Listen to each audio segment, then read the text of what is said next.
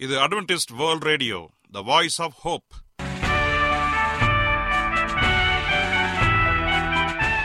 வணக்கம். அன்பான வானொலி நேயர்களே உங்கள் அனைவரையும் கர்த்தராகிய ஆண்டவர் இயேசுவின் நாமத்திலே வாழ்த்தி எங்களது இன்றைய ஒளிபரப்பை கேட்க உங்களை அன்போடு வரவேற்கிறோம். பரலோக வாழ்க்கைக்கு வழிகாட்டக்கூடிய எங்களது ஒளிபரப்பில் இன்று இடம்பெற இருக்கும் நிகழ்ச்சிகள் உடல் ஆரோக்கியத்தை குறித்த செய்திகள் ஆன்மீக சிந்தனைக்கான தேவ செய்திகள் மற்றும் காதுக்கு இனிய கீதங்கள். இன்றைய உலகில் வியாதிகளின் எண்ணிக்கையை கணக்கிட முடியாது. ஒவ்வொரு நாளிலும் பேர் தெரியாத பல பல வியாதிகளால் மனிதர்கள் இறந்து வருவதை காண்கிறோம்.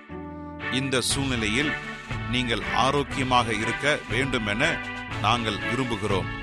அதற்கு முன்பதாக ஓர் இனிய பாடலை கேட்டு மகிழ்வோம்.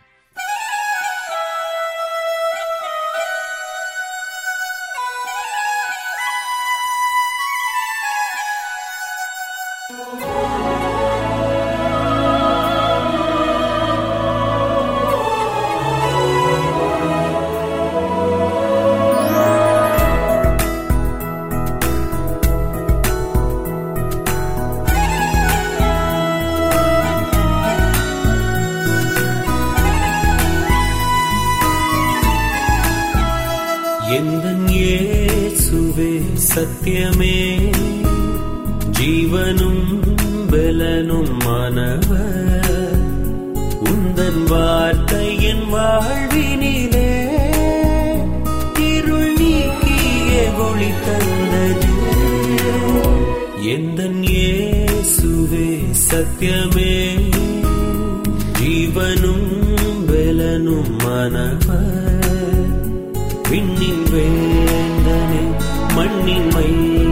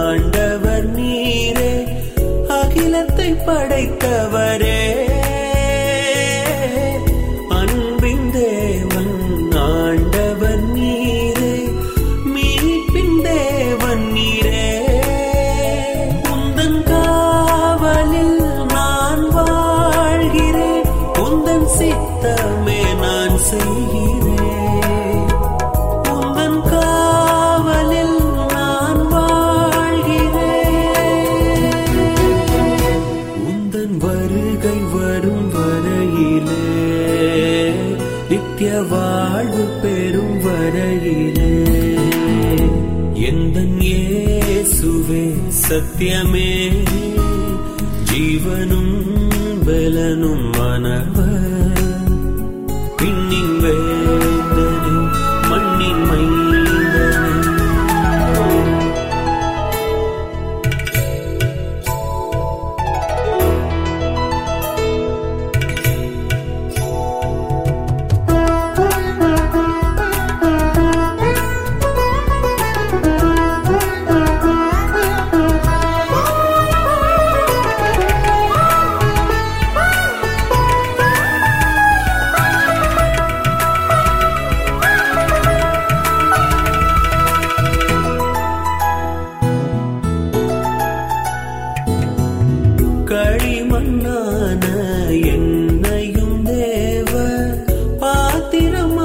கீடு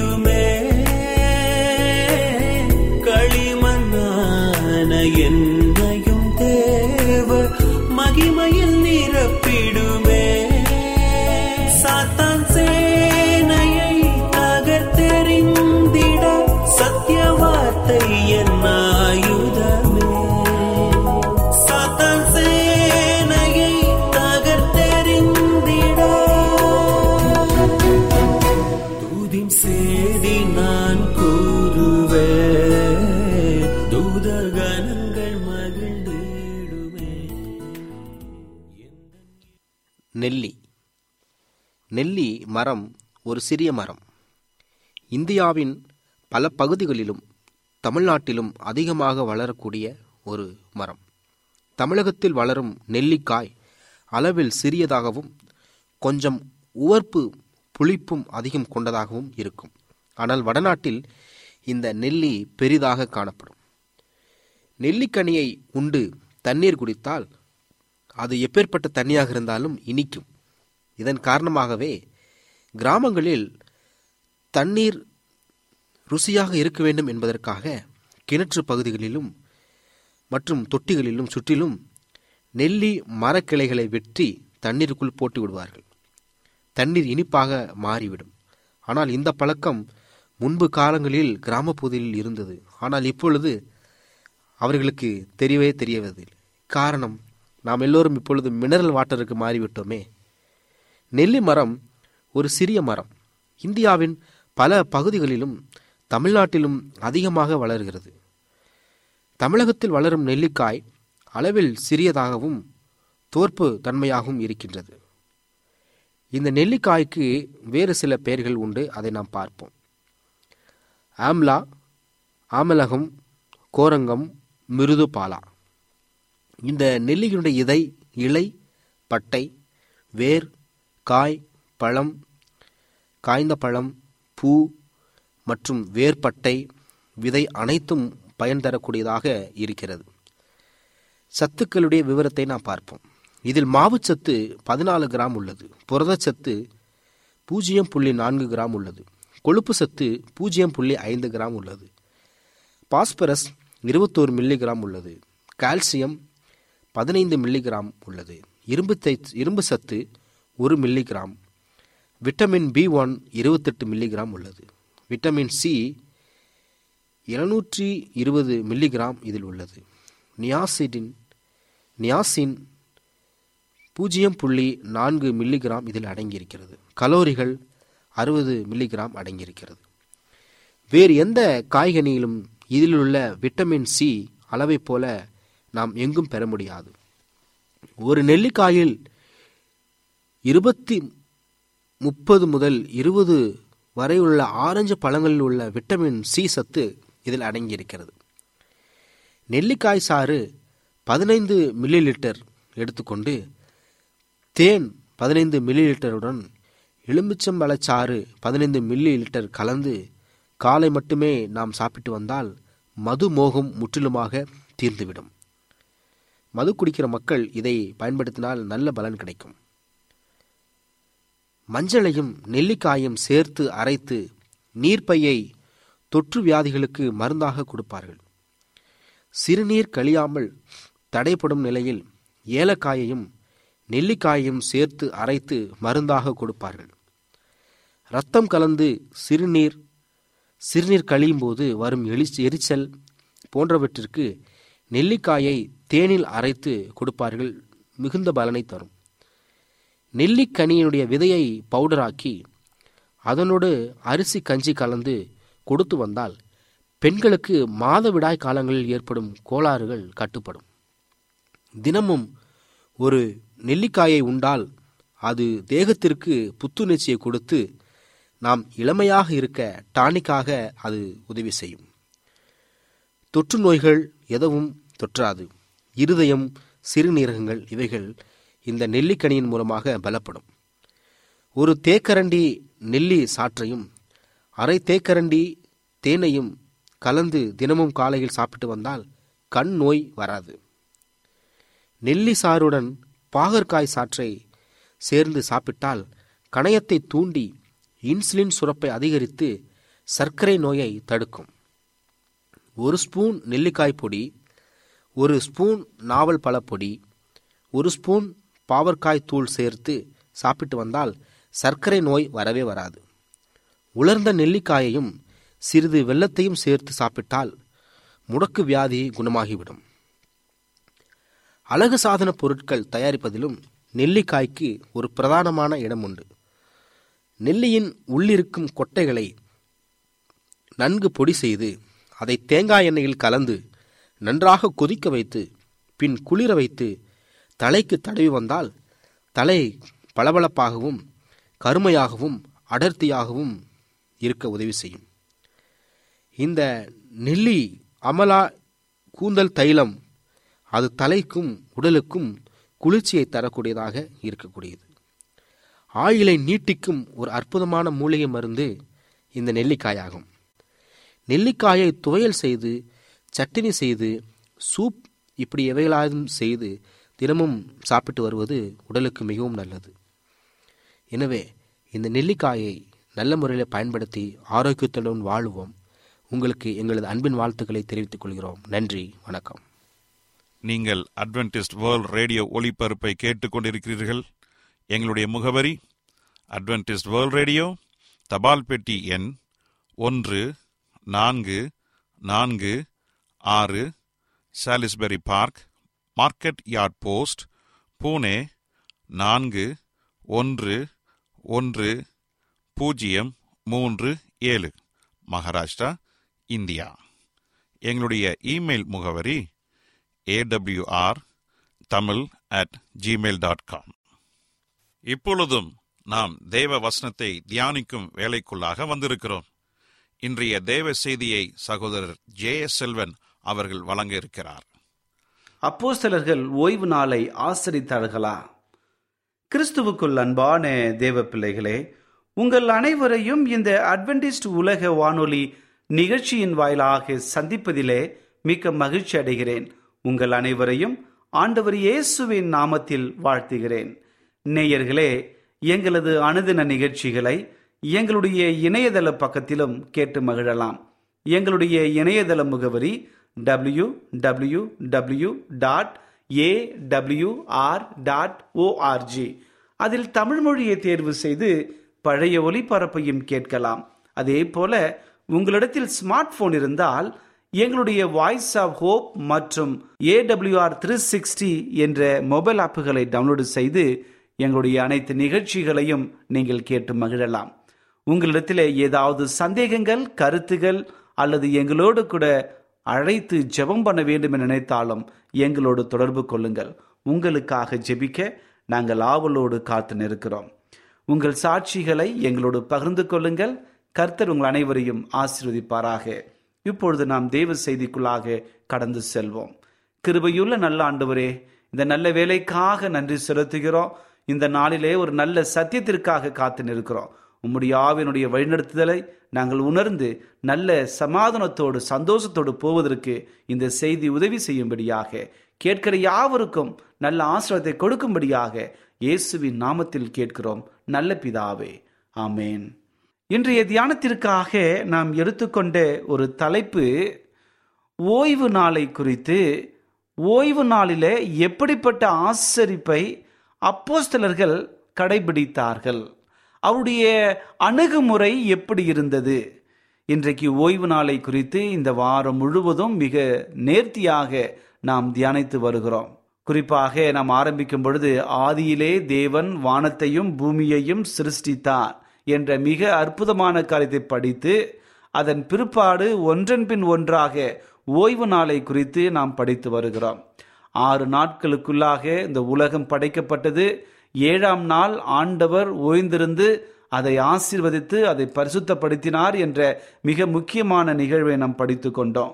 ஆதியாகம் இரண்டாம் அதிகாரம் ஒன்றிலிருந்து மூன்று வரை இருக்கிற வசனங்கள் இதை தான் நமக்கு சொல்லுகிறது.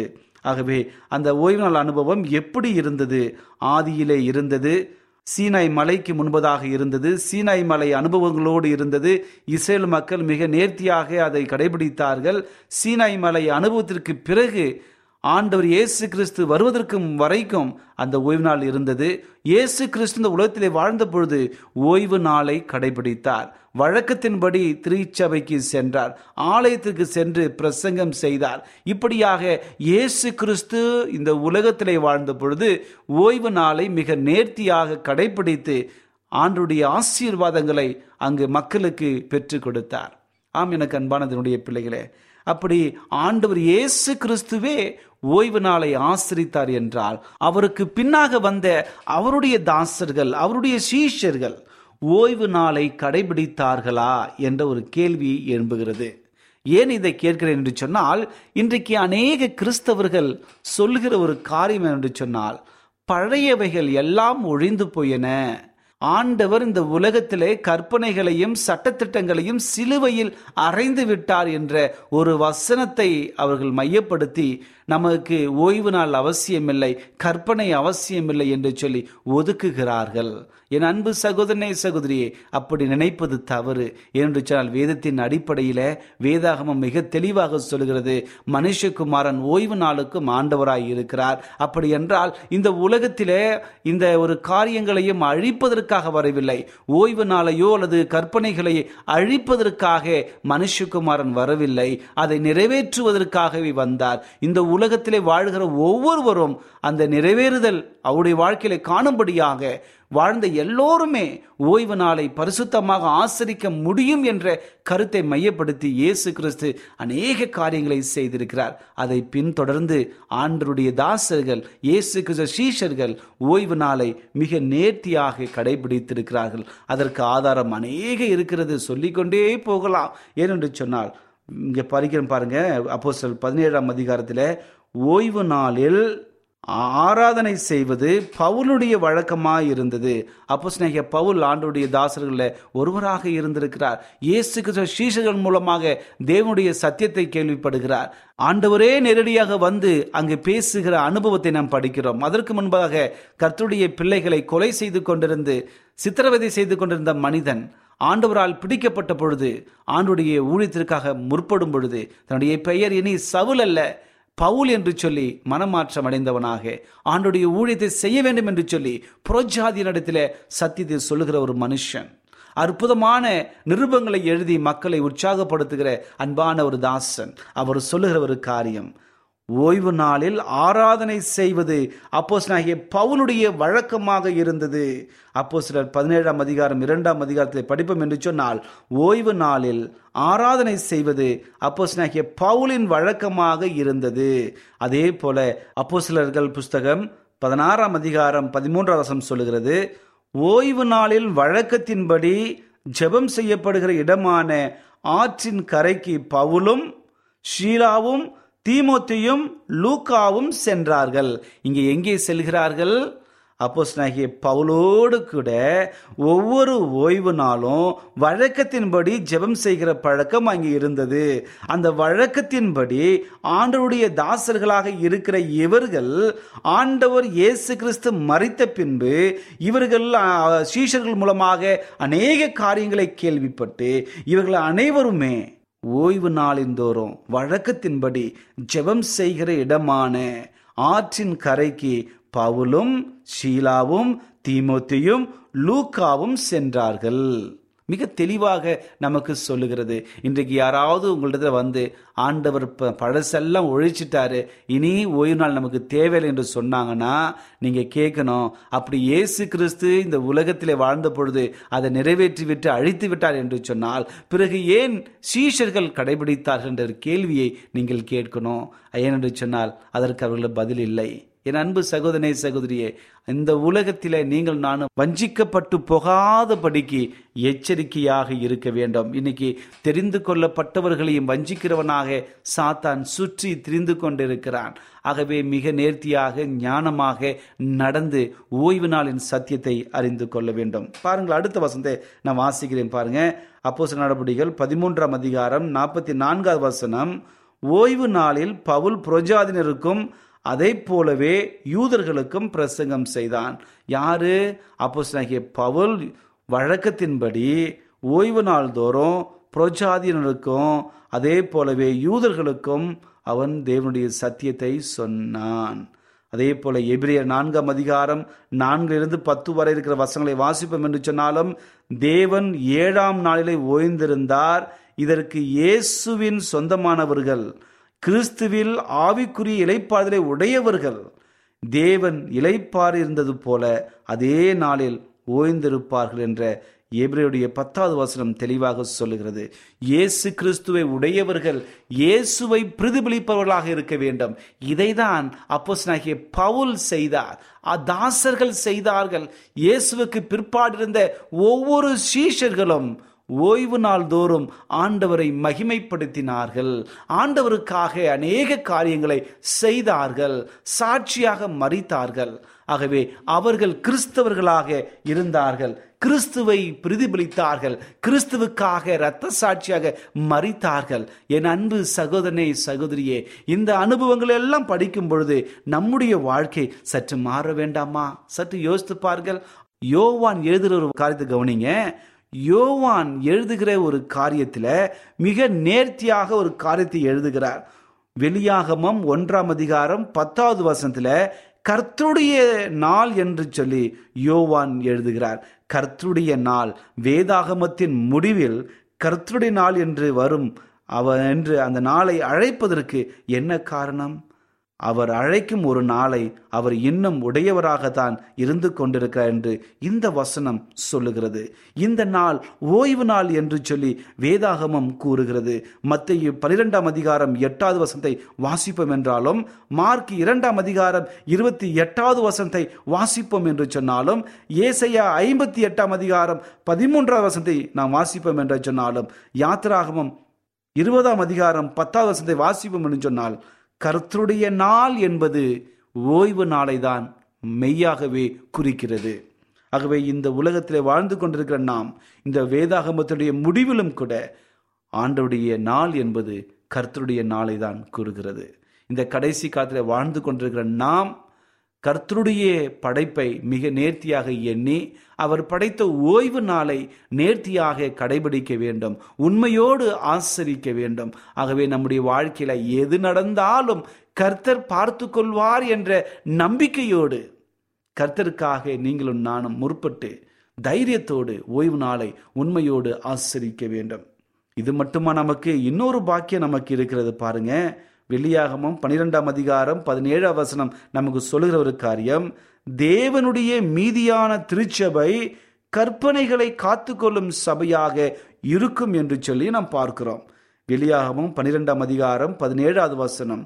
தேவனுடைய கடைசியான மீதியான சபை கற்பனைகளை காத்துக்கொள்ளும் சபையாக இருக்கும். இதே கருத்தை தான் வெளியாகமம் பதினான்காம் அதிகாரம் பனிரெண்டாவது வசனம் சொல்லுகிறது. இயேசுவின் மீது இருக்கிற விசுவாசத்தையும் கற்பனைகளை கைக்கொள்கிறவர்களும் அவருடைய பொறுமை முடிவிலே விளங்கும். இந்த கடைசி காலத்தில் எத்தனை சோதனைகள் எத்தனை போராட்டங்கள் நம்முடைய வாழ்க்கையில் வந்தாலும் கடைசியில் இயேசுவை நாம் விசுவாசிக்கிறோமா? கற்பனைகளின்படி நடக்கிறோமா? குறிப்பாக பத்து கற்பனைகளில் ஒரு கற்பனைகளை மீறினாலும் அது பாவமாக எண்ணப்படும். ஓய்வு நாளும் மிக முக்கியமான கட்டளையாக இருக்கிறது. ஆகவே நம்முடைய வாழ்க்கையில எந்த நிலையில் நாம் இருக்கிறோம் என்பதை சரியான விதத்தில் நாம் கண்ணோக்கி பார்த்து நமக்கு இருக்கிற ஒவ்வொரு பலவீனத்தையும் அறிந்திருக்கிற தேவன் நம்மோடு கூட இருக்கிறார். ஏனென்று சொன்னால் இந்த உலகத்திலே வாழ்ந்த பொழுது நம்மை போல பாடுள்ள மனுஷனாக அவர் பிறந்து வளர்ந்து நமக்காக இந்த பாடுள்ள ஒரு வாழ்க்கையை நம்மால் அனுபவிக்க முடியும் என்ற ஒரு மிகப்பெரிய உதாரணத்தை வைத்துவிட்டு போறார். ஆகவே நமக்காக பரிதவிக்கக்கூடிய ஒரு ஆண்டவர் நமக்காக இருக்கிறார் என்ற ஒரு நற்செய்தி நமக்கு இருக்கிறது. ஆகவே இந்த உலகத்தில் நம்முடைய வாழ்க்கை ஓய்வு நாளை பரிசுத்தமாக ஆசரிக்க வேண்டும் என்கிற ஒரு நம்பிக்கையோடு ஒரு ஆசீர்வாதத்தோடு கலந்து செல்ல வேண்டும். இந்த செய்தியை கேட்டுக்கொண்டிருக்கிற அன்பு சகோதரனே சகோதரியே உங்கள் வாழ்க்கையில் ஓய்வு நாள் ஆசரிப்பு எப்படிப்பட்டதாக இருக்கிறது? இன்றைக்கு உங்களை சார்ந்திருக்கிற உங்களுடைய நண்பர்கள் மற்ற திருச்சபைக்கு கடந்து சென்று என்னுடைய போதகர் இப்படி சொல்லியிருக்கிறாரே பழையவை எல்லாம் ஒழிந்து போயிற்று என்று சொல்லியிருக்கிறாரே நீங்கள் ஏன் இன்னும் ஓய்வு நாளை ஆசிரித்து வருகிறீர்கள் என்று சொல்லி யாராவது கேட்டால் நீங்கள் சொல்ல வேண்டியது ஒரே ஒரு கதைதான். இயேசு இந்த உலகத்திலே வாழ்ந்த பொழுது ஓய்வு நாளை கடைபிடித்தார் பரிசுத்தமாக ஆசரித்தார். அவர்தான் ஓய்வு நாளுக்கும் ஆண்டவராய் இருக்கிறார் என்று வேத வசனம் சொல்லுகிறது. அதன் பிற்பாடு வந்த ஒவ்வொரு தாசர்களும் இயேசு கிறிஸ்துடைய சீஷர்களும் இயேசுவை பின்பற்றினார்கள். பேரளவு கிறிஸ்தவர்களாக இல்லை முழு மனதோடு கிறிஸ்துவை பின்பற்றி கிறிஸ்துவை போல குணாதிசயங்களை வெளிப்படுத்தினார்கள். குறிப்பாக ஓய்வு நாளை இயேசுவை போல ஓய்ந்திருந்தார்கள். ஓய்வு நாள் தோறும் வழக்கத்தின் தோறும் சபை கூடுவதில்லை விட்டுவிடாமல் ஆண்டவரோடு இணைந்த ஒரு ஐக்கியத்தில் இருந்தார்கள். இதுதான் கிறிஸ்தவம் அல்லவா? அது என்று சொல்லி நீங்கள் அவர்களுக்கு பதிலை கொடுக்க வேண்டும். ஆகவே இந்த கடைசி காலத்திலும் காலங்கள் மாறினாலும் தேவனுடைய வார்த்தை மாறுவதில்லை. ஓய்வு நாள் நிலைத்து நிற்கிறது. மனுஷகுமாரன் ஓய்வு நாளுக்கு மாண்டவராய் இருக்கிறார் என்பதை மறந்துவிடக்கூடாது ஆகவே அப்போ சிலகே பவுல் தன்னுடைய வாழ்க்கையில வழக்கத்தின்படி அநேக மக்களோடு தேவனை ஓய்வு நாள் தோறும் ஆசிரித்தார் வணங்கி கொண்டு வந்தார். இப்படிதான் நம்முடைய வாழ்க்கையும் மாற வேண்டும் என்று சொல்லி ஆண்டவர் எதிர்பார்க்கிறார். இந்த செய்தியை கேட்டுக்கொண்டிருக்கிற என் அன்பு சகோதரனே சகோதரியே உங்கள் வாழ்க்கையில் ஏதோ ஒரு பலவீனம் இந்த ஓய்வு நாளை உண்மையாக கடைபிடிக்க தடை செய்கிறதா? இந்த ஓய்வு நாள் சத்தியத்தை அறிந்து கொள்ள இன்னும் நீங்கள் விரும்பிக் கொண்டிருக்கிறீர்களா? உங்கள் வாழ்க்கையில வேற ஏதாவது பிரச்சனை இருந்தாலும் கவலைப்படாதீர்கள். நம்முடைய ஆண்டவர் இயேசு கிறிஸ்து உங்களோடு கூட இருக்கிறார். உங்களுக்கு உதவி செய்ய உங்களுக்கு வெற்றியை கொடுக்க காத்து கொண்டிருக்கிறார். நீங்கள் செய்ய வேண்டியதெல்லாம் ஒன்றே ஒன்றுதான். இரட்சகராகிய இயேசு கிறிஸ்து அவர்தான் ஓய்வு நாளுக்கு ஆண்டவராய் இருக்கிறார் என்பதை உணர்ந்து விசுவாசித்து முழு மனதோடு அவருடைய பாதப்படிலே வாருங்கள். ஓய்வு நாளை கடைபிடிப்பேன் என்கிற ஒரு புதிய பொருத்தனையோடு வாருங்கள். கர்த்தர் நம் அனைவரையும் ஆசிர்வதிக்க ஓய்வு நாள் ஆசிர்வாதம் மிக அற்புதமாக அவசியமாக இருக்கிறது. ஆகவே உங்கள் வாழ்க்கை எந்த நிலையில் இருக்கிறீர்களோ அந்த நிலையோடு அவருக்கு முன்பாக வாருங்கள். அப்படி வரும் பொழுது நம்முடைய வாழ்க்கை மிகப்பெரிய ஆசிர்வாதம் உள்ள ஒரு வாழ்க்கையாக மாறும். இப்படிப்பட்ட ஒரு வாழ்க்கை உங்களுக்கு வரும்படியாக நான் வாழ்த்துகிறேன். ஜெபிப்போமா? கிருபையுள்ள நல்ல ஆண்டவரே இந்த நல்ல வேலைக்காக நன்றி செலுத்துகிறோம். இந்த நாளிலே நல்ல சத்தியத்தை கொடுத்தமைக்காக உமக்கு நன்றி. தகப்பனே ஓய்வு நாளை நீர் ஆசீர்வதித்து பரிசுத்தப்படுத்தினீர். அதிலே ஓய்ந்திருந்தீர் தகப்பனே. அதே போல உம்முடைய தாசர்கள் அனைவரும் இந்த உலகத்திலே சாட்சியாக செய்தார்கள். நீர் இந்த உலகத்திலே வந்து சாட்சியாக வாழ்ந்து காட்டினீர். உமக்கு பிறகு வந்தவர்களும் சாட்சியாக வாழ்ந்தார்கள் தகப்பனே. அதே போல இந்த ஓய்வு நாள் நிலைத்து நிற்கிறது என்பதை நாங்கள் உணர்ந்து வஞ்சகமான பதில்களுக்கு நாங்கள் விலகி காத்து தேவனுடைய உண்மையான சத்தியத்திற்கு நாங்கள் செவி சாய்க்க வழிநடத்தும்படி ஆய்ச்சி இந்த செய்தியை கேட்டுக்கொண்டிருக்கிற என் அன்பு சகோதரியும் சகோதரியும் ஆசிர்வதிங்க. அவருடைய வாழ்க்கையில் காணப்படுகிற எல்லா துயரங்களையும் வேதனைகளையும் போராட்டங்களையும் மாற்றி நல்ல சுகத்தை கொடுத்து வழிநடத்தும்படியாய் இயேசுவின் நாமத்தில் கேட்கிறோம். நல்ல பிதாவே ஆமேன். என்ன நேயர்களே இன்றைய தேவ செய்தி உங்களுக்கு ஆசீர்வாதமாக இருந்திருக்கும் என்று நாங்கள் கத்தருக்குள் நம்புகிறோம். எங்களுடைய இன்றைய ஒளிபரப்பின் மூலமாக நீங்கள் கேட்டு பயனடைந்த நன்மைகளையும் சாட்சிகளையும் எங்களுடைய நிகழ்ச்சியை குறித்த உங்களுடைய கருத்துகளையும் விமர்சனங்களையும் எங்களுக்கு எழுதி அனுப்புமாறு உங்களை அன்புடன் வேண்டிக் கொள்கிறோம்.